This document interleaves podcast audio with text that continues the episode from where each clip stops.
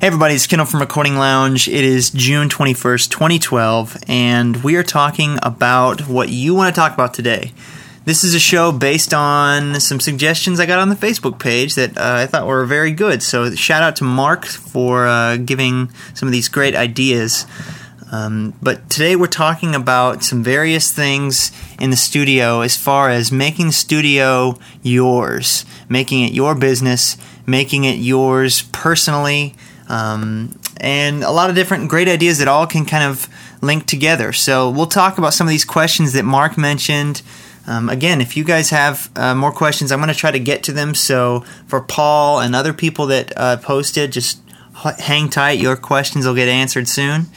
Um, but again, if you have any questions about anything you want me to talk about, whatever on this show, go over to the Facebook page. That's facebook.com slash recording lounge uh, or email me recordingloungepodcast at gmail.com. Before we get into the show, I also want to give myself a plug because I am writing a book about mixing and recording. Well, I take that back. Actually, it was a book about both, but then it switched into two separate books one about mixing and one about recording. Now, these are books not really about the basics of these things, but about sort of taking these things in depth and understanding things like compression and EQ and panning and reverb and delay and uh, as far as mixing and then on the recording side understanding things like how to set up for a session and what things to listen for and how to get sounds and how to work with the artist and all these things like that. So uh, this book i'm not exactly sure when it will come out. I'm not published by any particular publisher or anything. Um, i'm probably just going to produce it myself and whatnot and make it available for sale online. And because of that, it, the price, I have no idea exactly what it'll be right now. However, I'm going to try to give it as a digital download, like PDF, for a little bit cheaper, or also a, a uh, bound version that you can buy. And um, of course, you can have it in your hands, which I always like because I like to write in the books and stuff like that. But anyway, that should be coming out in the next few months, and I'll keep you posted as far as its release. I've got about one more review to do of the whole book, and I'm going to have someone else look at it, and we're going to both edit it and work on it for a little while. So I'll keep you posted. So, what we're talking about today is running a studio as a viable business, backup schemes, and we're also talking about soft skills, what it takes to keep a session on track, and according to Mark, how to successfully, or no, excuse me, respectfully navigate between band members, producers, and other creative forces. How to go about budgeting your time in the studio relative to the size of the project and budget. Lots of great stuff. Okay, so thanks, Mark, for uh, for giving these great suggestions. I think a lot of people could stand to learn about this stuff if they're struggling or they're confused or whatever. And it's always a good idea, even if you already know how to do these things, to hear someone else's perspective. The way I do it may not be the way you do it. And maybe you say, I don't like the way you do it. I'm glad that I do it the way I do it. That's okay. Or you might say, you know what, I've been looking for a way to do that differently, and I think you know what what Kendall said was a good idea. So just um, take take what you want out of this. So I'm going to go and and describe some of these from my perspective.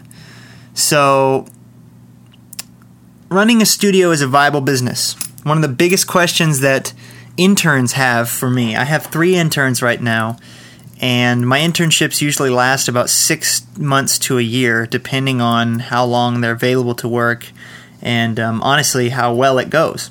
Well, one of the questions I get from them usually they're in college young in college or just out of high school or something and their number one question is what do I do now? Like where do I go? Do I go to school for this? Do I I'm I'm just kind of cornered. I don't know where to go or what to do.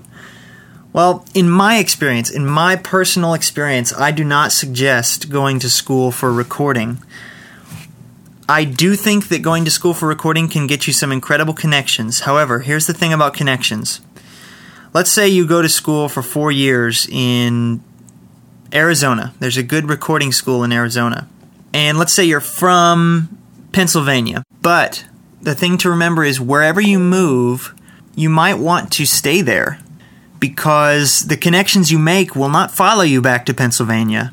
So if you go to school somewhere, then it might only be a viable thing to go to school if that's where you already live. So if you already live in LA, if you already live in Philadelphia, if you already live in wherever, then you might consider a little more going to school in that area. Um, and even I know people that have gone to, you know, Full Sail and some other schools that boast to be really good recording schools, and they come back and try to get an internship, and I don't give them one because they don't know what they're talking about.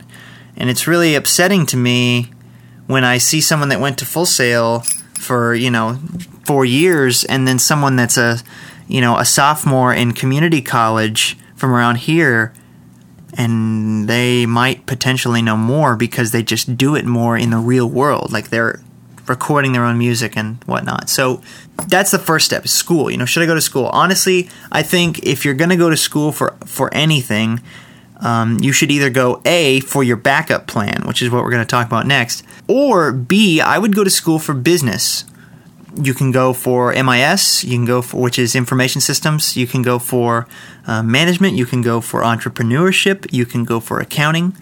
Lots of different degrees out there that can really help you as a business owner because a studio, if you are going to work for yourself, even if you're just doing freelance, most people don't understand money as well as they should. Most people don't understand business as well as they should. If there are any books that I could suggest to you, uh, on some of these things that I that I've learned about running a business. One of them would be the Sales Bible. Um, I know that it applies to sales, but if you really just think about it, you can apply it to the recording studio. Another great one is Duct Tape Marketing. It's a great book about the recording studio. Um, it's not about the recording studio, but it's about marketing, and you can apply it to the recording studio. Great um, it talks a lot about marketing for yourself, and that's basically what you're doing when it comes to a studio. And um, those two books are great. Another one is called The Little Black Book of Connections.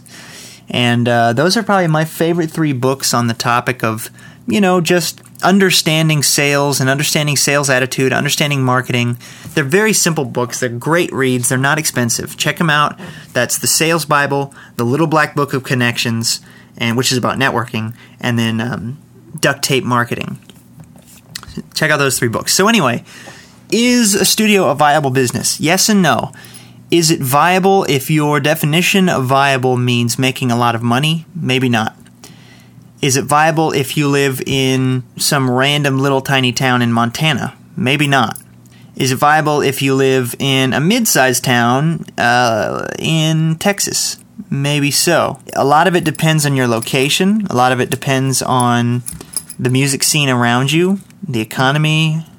You know, the, this job is very dependent on the economy. Why? Because when the economy gets worse, supposedly, or you know, these economists say that the economy gets worse, people have less money for for their own, you know, desires. One of one of those desires is recording. So as times get tough, musicians who are already generally, uh, you know, money troubled, they won't have the spare money to record. They usually will stick to their demos or whatever. And once the economy, or once their job, or once their blah blah blah, once their girlfriend this, or their wife that, or their kids, or their, you know, whatever.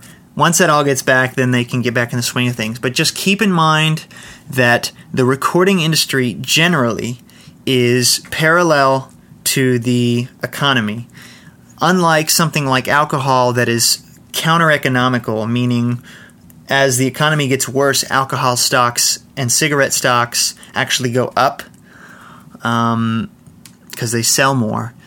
But uh, as the economy gets worse, so does our job in it. Uh, any freelance job like um, handyman work or being a plumber or being an architect freelance, a lot of these things fluctuate a lot. Being a recording engineer can fluctuate a lot. Does that mean that it's no longer viable? No. Is it a viable business for me? Yes. I've been doing it for about seven years now as my main job. I've made a lot of connections, and that's to me what has kept me going. The studio is almost primarily based on referrals. This is a quote from one of those books I told you to read. When in doubt, all things being all other things being fair, price being fair, whatever, people will do business with their friends. Here's the second part of the quote all things not being fair. People still want to do business with their friends. So even if their friend charges $50 more per hour, they'll probably take them. Why? Because they trust them. Um, producing and mixing and recording is almost like paying somebody to paint a picture for you. So you're saying, um, the musician is saying, okay, here's what I have in my head. Now you take the brush and you paint it.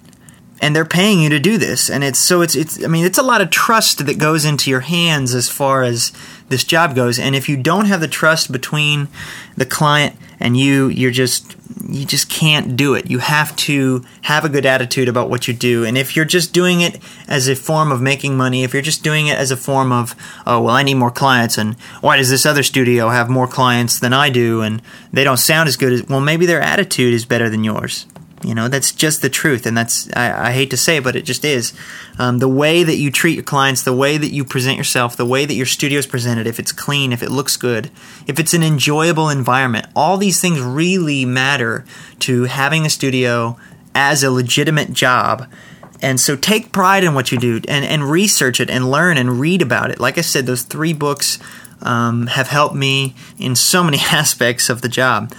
The next thing we're going to talk about is backup schemes because this goes right along with this whole deal. Now, so what if what if recording can't be your main job? What if it fails? You know, what if you invest all this money and then it fails? Well, first of all, let me say I would not suggest investing a lot of money. We've talked about this on the uh, spending money show. One of the things we talked about in there is how it's not a good idea to buy tons and tons of gear, especially if you don't really you know, need it at your level or whatever. Especially, especially if there is a professional studio in your area that can let you work there, freelance. And because they're going to be the ones investing in the gear, and you, that's where you should work. It really will save you time and money. In the end, I know it doesn't seem like it up front, but in the end, it will save you so much time and money to just record there, and your projects will sound better immediately rather than you trying to slowly collect a gear collection over 10 or 20 years that they already have. And in 10 and 20 years, they will still be outperforming you because they're in a facility and they have more gear, and you're probably in a smaller space or your house. And so, you know, just keep that in mind. Try as hard as you can if you are going to buy gear. If you do say, okay, Kendall, I don't care, I'm going to spend $15,000 on my setup. If you're going to do that, if you're going to buy, that's fine. That's totally fine. I've spent way more than that on my stuff. That's not the point. The point is, don't buy things that you'll have to replace. Don't buy something that costs $1,000 that you're just going to want to get rid of in two years and sell it for 200 when the technology's you know changed so much. Technology moves so fast today it is a waste of money to do that. So save up do your research email me or go on forums ask around see what is good and what will last you for a long long time. We're talking 10 to 50 years per piece. We want something that will last you a long time so that you'll get your money's worth out of it if you want to gauge depreciation from an accounting standpoint, just say how many years do I think I'll use it, and you know you take that divided by the price. So if you let's say it's a thousand dollars and you think that it'll only last you two years, thousand divided by two is five hundred dollars, which means it'll depreciate five hundred dollars every year for two years. Now, does that mean that your piece is worth zero dollars in two years? No. Um, in accounting, we have what's called a scrap value or a salvage value, which basically means like at a certain point it won't really depreciate anymore. Like that's what you could sell it to for scrap, almost like the scrap value of a car. Um, you know, but that's usually not very high. Just do the figures in your head, though. If you buy a piece that's ten thousand dollars and it'll last you for forty years, that's like two hundred and fifty dollars a year. Um, so you're you're keeping more of the value in what you buy, the better quality things you buy get high quality stuff do your research. Don't don't skimp on that. Don't don't start buying cheap this and cheap that just to get started. Now i do suggest having a mixing setup and you know but but seriously invest in some good stuff. Invest in some good monitors. Invest in a good interface. Um, that stuff will really last you a long time keep in mind that I'm not exactly talking about the guy that's doing it as a hobby. I'm talking about for those of you that are listening, trying to make it a job. All of these tips are trying to make it a job. If you're just doing it for a hobby, get whatever you want. So, anyway, backup schemes. I would, like I said, you can go to school for a backup job. However, if you're trying to make it a legitimate job, my first inclination is to say, then make it a legitimate job. Drop everything you're doing and do it. If that doesn't work out, then try it once more. Give it a give it a shot. Try something different. Read some books. Um, p- partner up with someone. Really try to do it again. And if that doesn't work, you know, then maybe consider getting a day job just to pass the pass the time while you're trying to figure it out. And if that doesn't work, then maybe you should just get a career somewhere else. I mean, it sounds really upset, upsetting for me to say, but I'd say about 90% of the people that I know, uh, I do substitute teaching at this recording school and uh, do guest lecturing um, in another class. I'd say about 90% of those students I never see again, ever. I talked to some of my interns come from those classes. Some of them, I asked them, so whatever happened to, you know, so and so? And they're like, oh, they're just, you know, working at Arby's or something, you know, and they're not doing any recording. They're not, you know. So there are people that just aren't as driven. Now, if you are driven, you probably know it. Most people that have that sort of passion know it in their bones and they don't deny it and they know, hey, I don't care what this guy says, I want to make it a legitimate job. Well, then go do it. Educate yourself, educate yourself, educate yourself, and try. On another note, if the studio doesn't work out, there's still plenty of good jobs in audio, and you can do recording on the side. Like you can run sound somewhere, you can work at a guitar center, or like if you live happen to live in Indiana or want to move there, you can work at Sweetwater, or you could work at some guitar store or music store, or you can teach guitar lessons, or you can do anything. You can do things with music and make recording a side business. I don't. There's no shame in that or anything. Now, if you're trying to make it your main business, then like I said my advice is to just go for it with all you got. Now, I will end this whole section with the backup schemes by giving you a quote from John Mayer. On uh, he was giving a seminar at Berklee at Berklee graduation, and he was telling the students anybody that tells you to you know have a backup plan doesn't believe in you because they don't believe that what you're trying to do is legitimate, and they want you to understand that. So don't have a backup plan, if you re- if you if you have a backup plan, you'll probably end up taking it. And that's a really interesting insight, and um, I, I, do commend him for saying that because it is it's bold, but it's true. I mean, if you really just if you give yourself an opportunity to fail, you might fail. If you push hard and do everything you can and try really hard, then you might not. So be brave on those things. Okay, so the next thing we're going to talk about is soft skills. Now, what are soft skills? In the business world or in whatever, soft skills generally refer to like qualities and personality traits of the person that, that aren't physically like, you know, oh, I, I'm good with my hands, or oh, I have a good ear, or I have a good eye, or I have a good, you know, there, there are things like time management and, um, you know, attitude and communication. The skills that I think that are really necessary in the recording world. I would say the number one thing as far as owning a business is work ethic. If you don't have a lot of work ethic, um, I do think that it does take a certain type of person to own a business, regardless if it's a restaurant or a recording studio.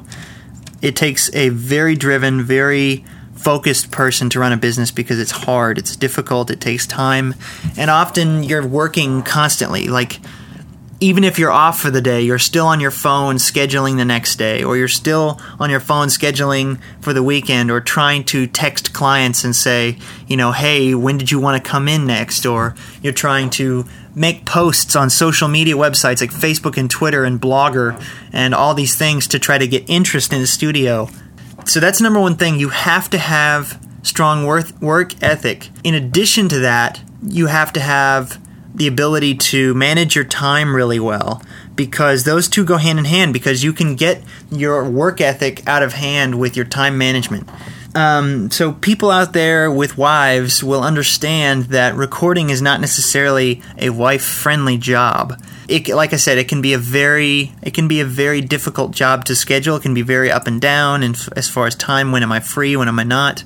Making sure that you don't overwork yourself because that can really screw you in the end in so many ways. It can hurt your relationships, it can hurt your friendships, it can hurt your physical health.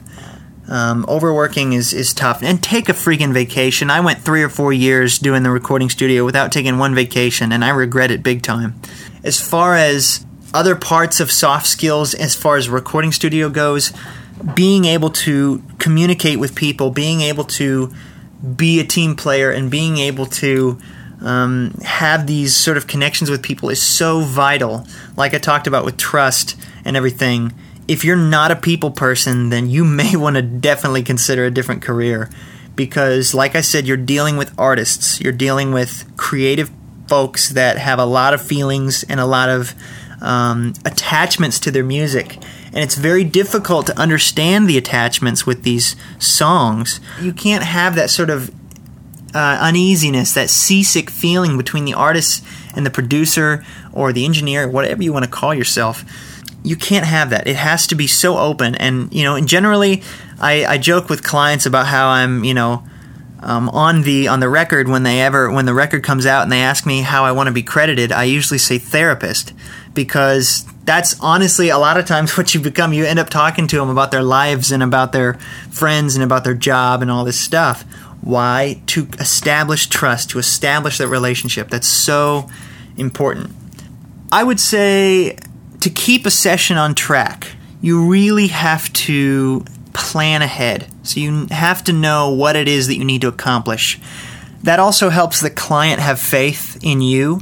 So if you and the client talk about what you need to accomplish, so just ask them, what do we need to do today? What do we need to accomplish today? And just make a list and then try to knock it out. It's much more uh, pleasing when everyone at the end of the day is like, man, we got a lot done today um, then if the people are like, okay, I guess we'll just we'll finish that up next time. That's not necessarily a good way to end a session.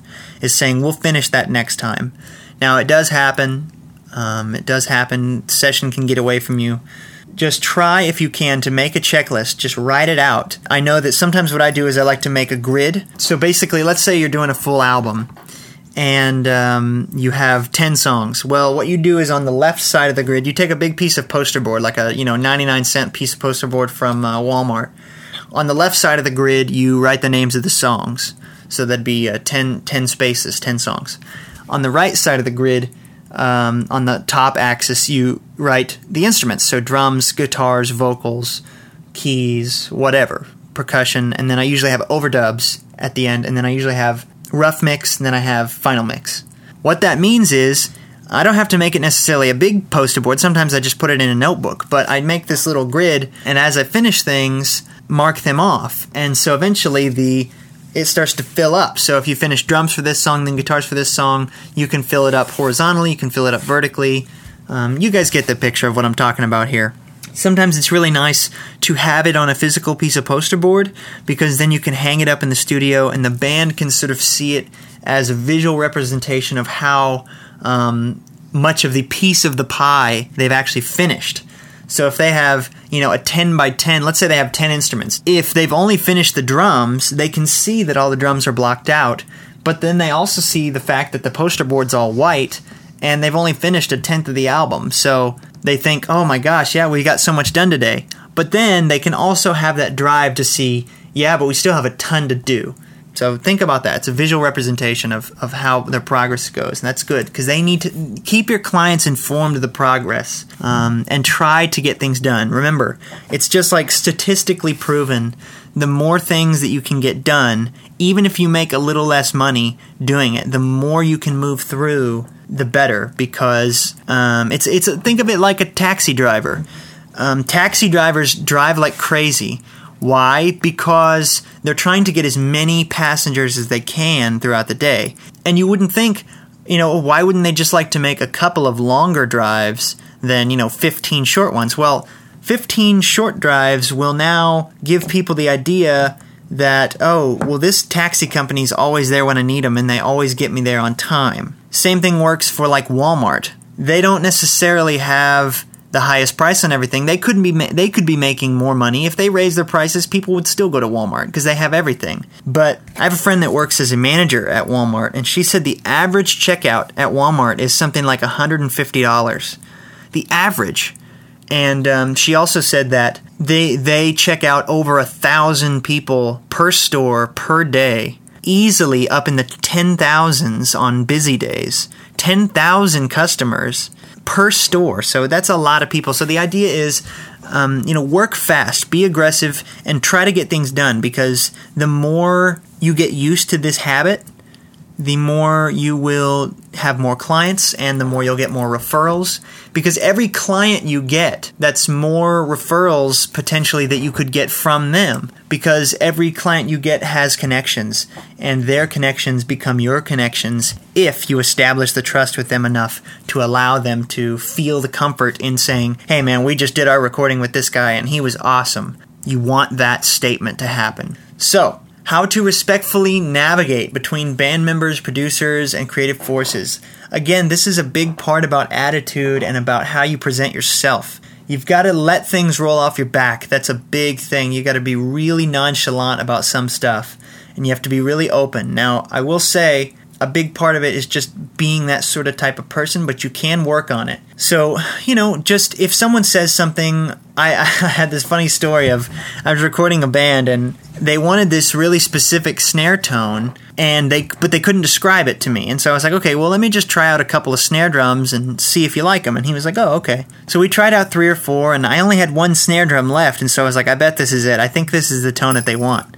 So I hooked up the snare drum and uh, I was sitting playing the drum kit for him and just letting him listen to it. And he was smiling a little bit, and you know, I'm like, I'm like, okay, okay, I think I, I think he's got it, and I think he likes this snare drum, you know.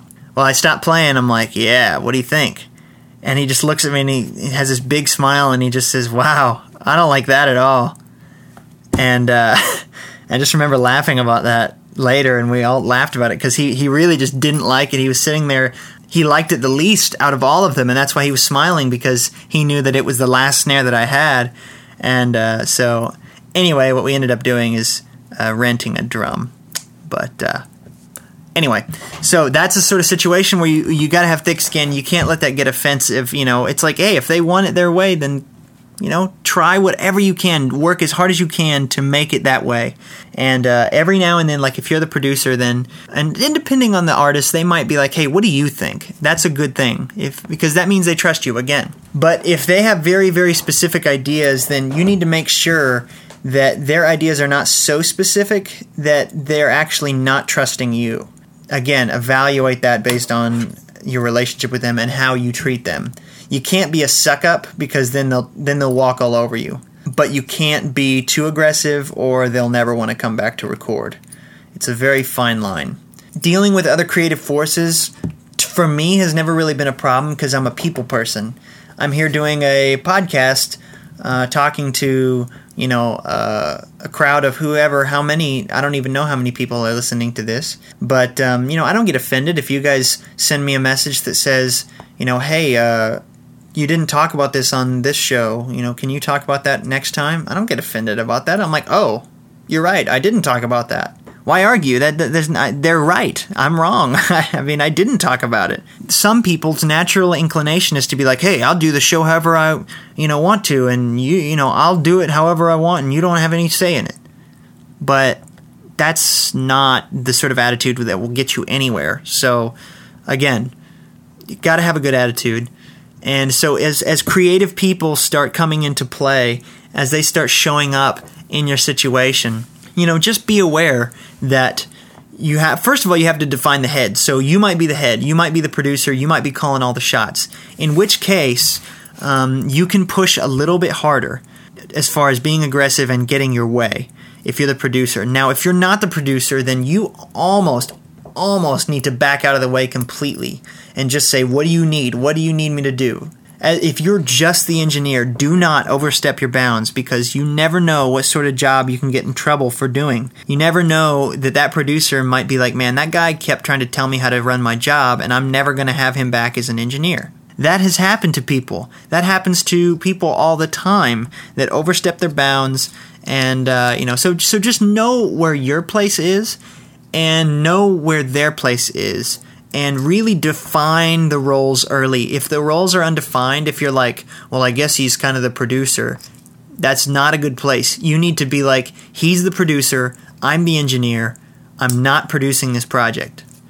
Now, if you're both producing, that's just something you're going to have to deal with, and sometimes that can be a lot of work and a lot of struggle.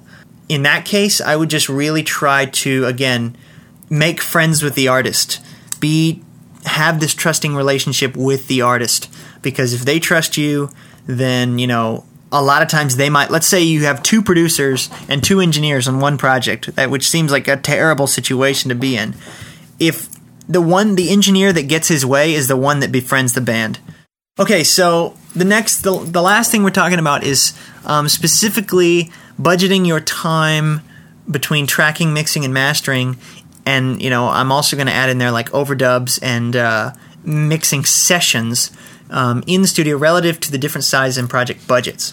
The best advice I can give you here is no matter what the budget, do not work less hard on a project um, just because they're paying you less. Because again, it's all about your reputation with these people. If you're sitting out, you know, in the control room, control room, and you know, eating your breakfast and twiddling your thumbs and drinking coffee and not getting stuff done, you're not going anywhere. That's not a good attitude. My suggestion is to actually flip that on its side and work really hard and really fast on the low budget projects. Try to get them done as fast as possible. One, because it's probably not as enjoyable of a project for you and you don't want to be dragging it on. Two, because you can use that as sort of a method of giving them a cheaper price. Like you said, okay, listen, we're going to give you a cheaper price but just know that we're not going to be able to spend as much time as you would if you paid the full price. And third, if they're low budget, that probably means they're also on a short timeline. Because think about it, if they had a long timeline, they could save up more money. And um, so, so really try to make yourself a goal. I'm going to be done with this by the end of the month, or I'm going to be done with this at the end of the week. This is a certain point when you have to start gauging can I afford to not take this project? If it's like, they want to do 10 songs, but their budget is low, that is something that you really should not take, I think. I would say it'd be much better to convince them to do fewer songs, but for the normal price. Be tactful in the way that you make deals. You know, don't don't cut yourself short, but also, you know, don't don't give in to a yes um, so quickly. Don't take your time lightly because your time is the most important asset that you have, really. Because you can, I mean, all of your projects will take time. There's not a single project that you can get done that won't take time.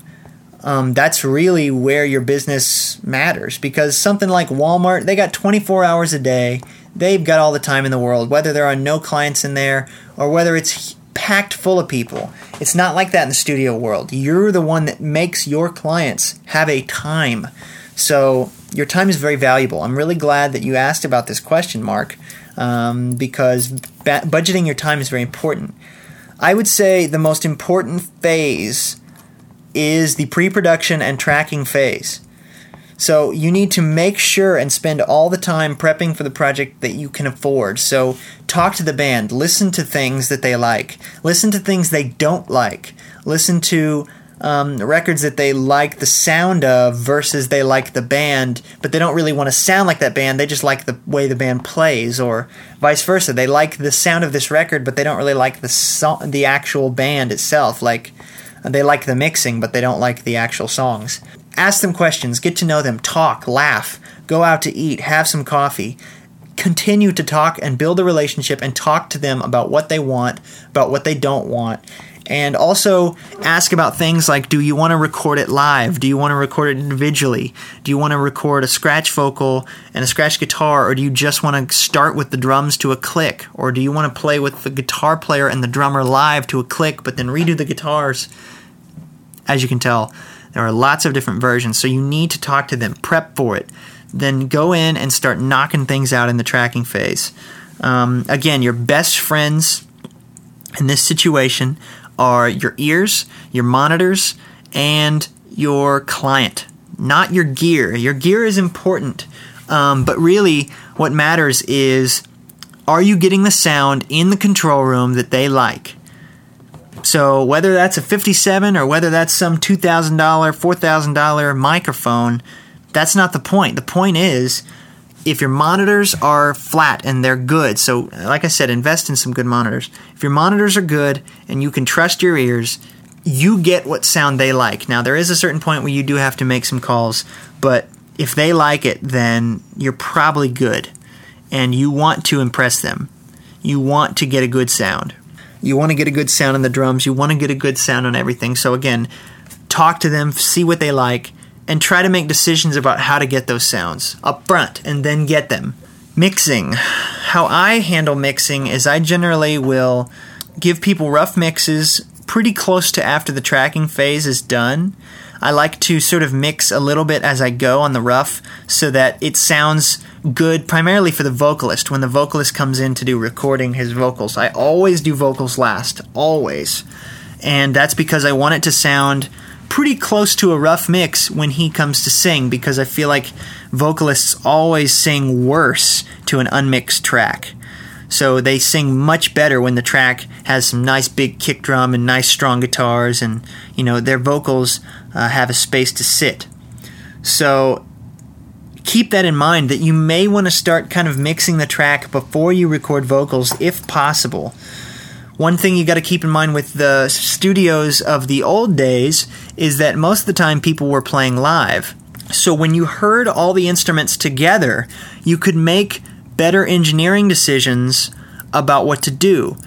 Nowadays, we track things individually, so we have no context. So we listen to a guitar and we're like, oh, that sounds great.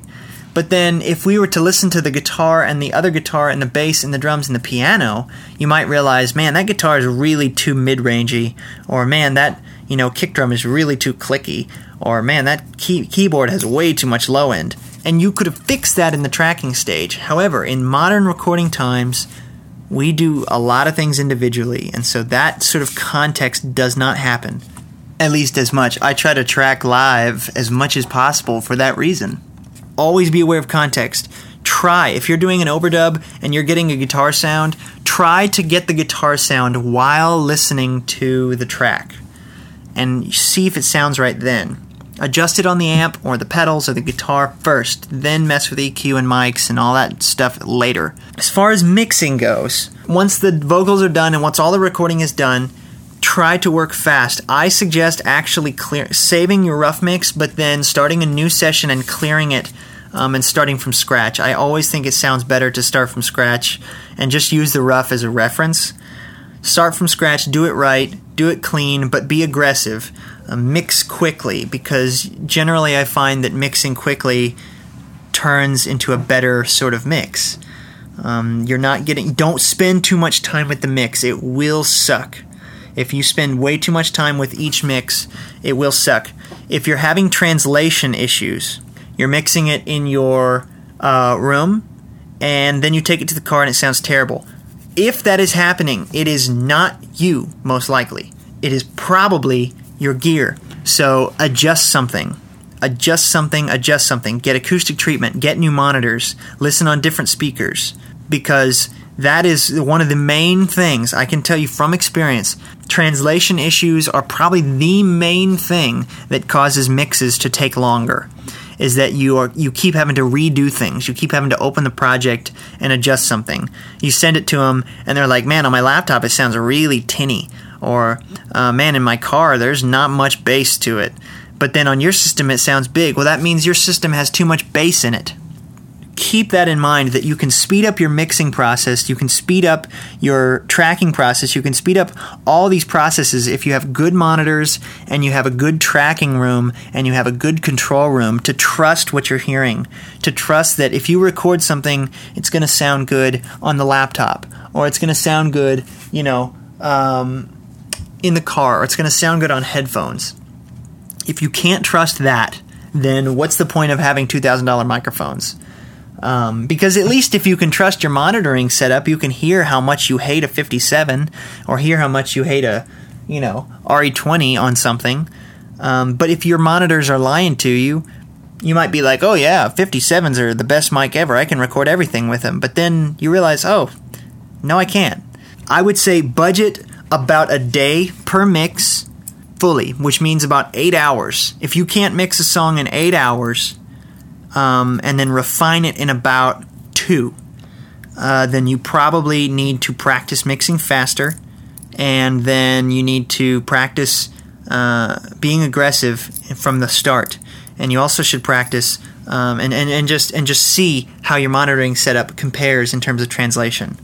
Um, so do a mix that you think is awesome in your spare time and take it to the car and see how awesome it is there, and then gauge the differences and try to make a correction. So what I, what I do is I, I take about a day per song to mix. Um, so let's say there's five songs. I take five days. Then I will give them to the client on a CD, and I will say, listen to them, um, or they'll come in either one and we'll listen to them. Uh, generally, I like to give them a CD of it if possible. Um, sometimes I don't like to do that because sometimes people think, you know, oh, they'll steal them or whatever, it'll leak or all this crap. Generally, doesn't happen. But if you're working with super corporate clients, you cannot do that.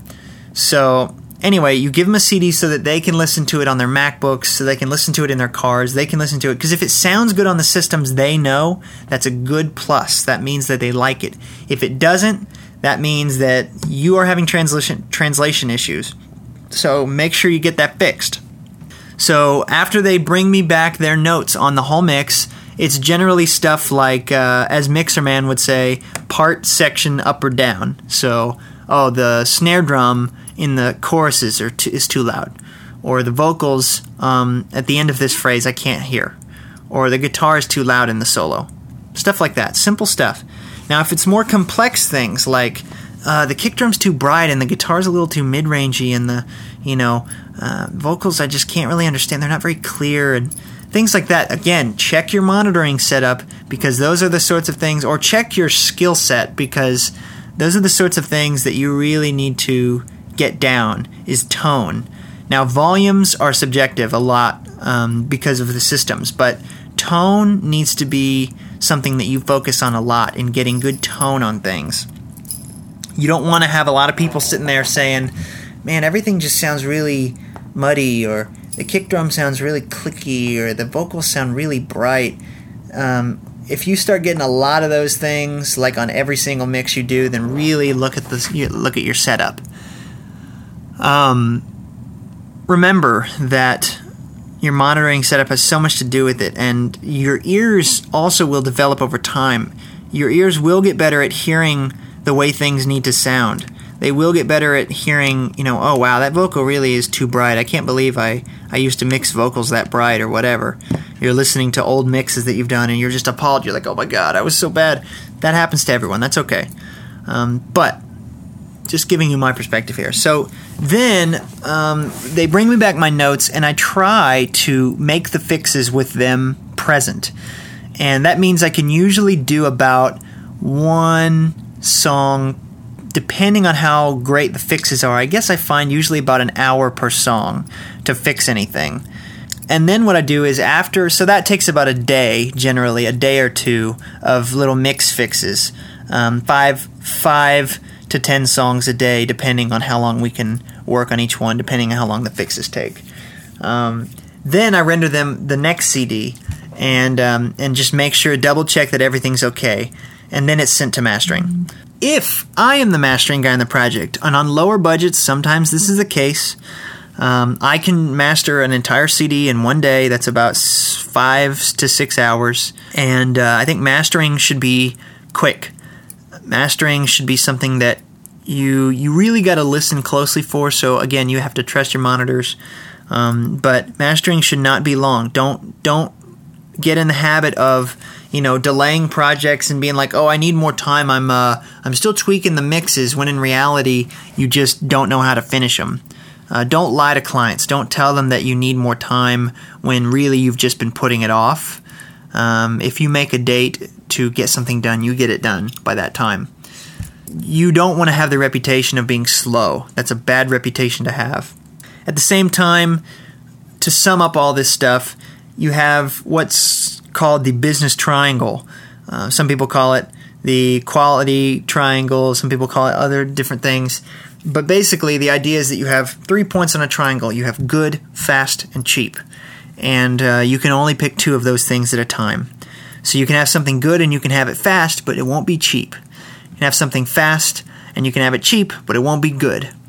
Um, you can have something good and you can have something and it, and it can be cheap, but you won't get it fast.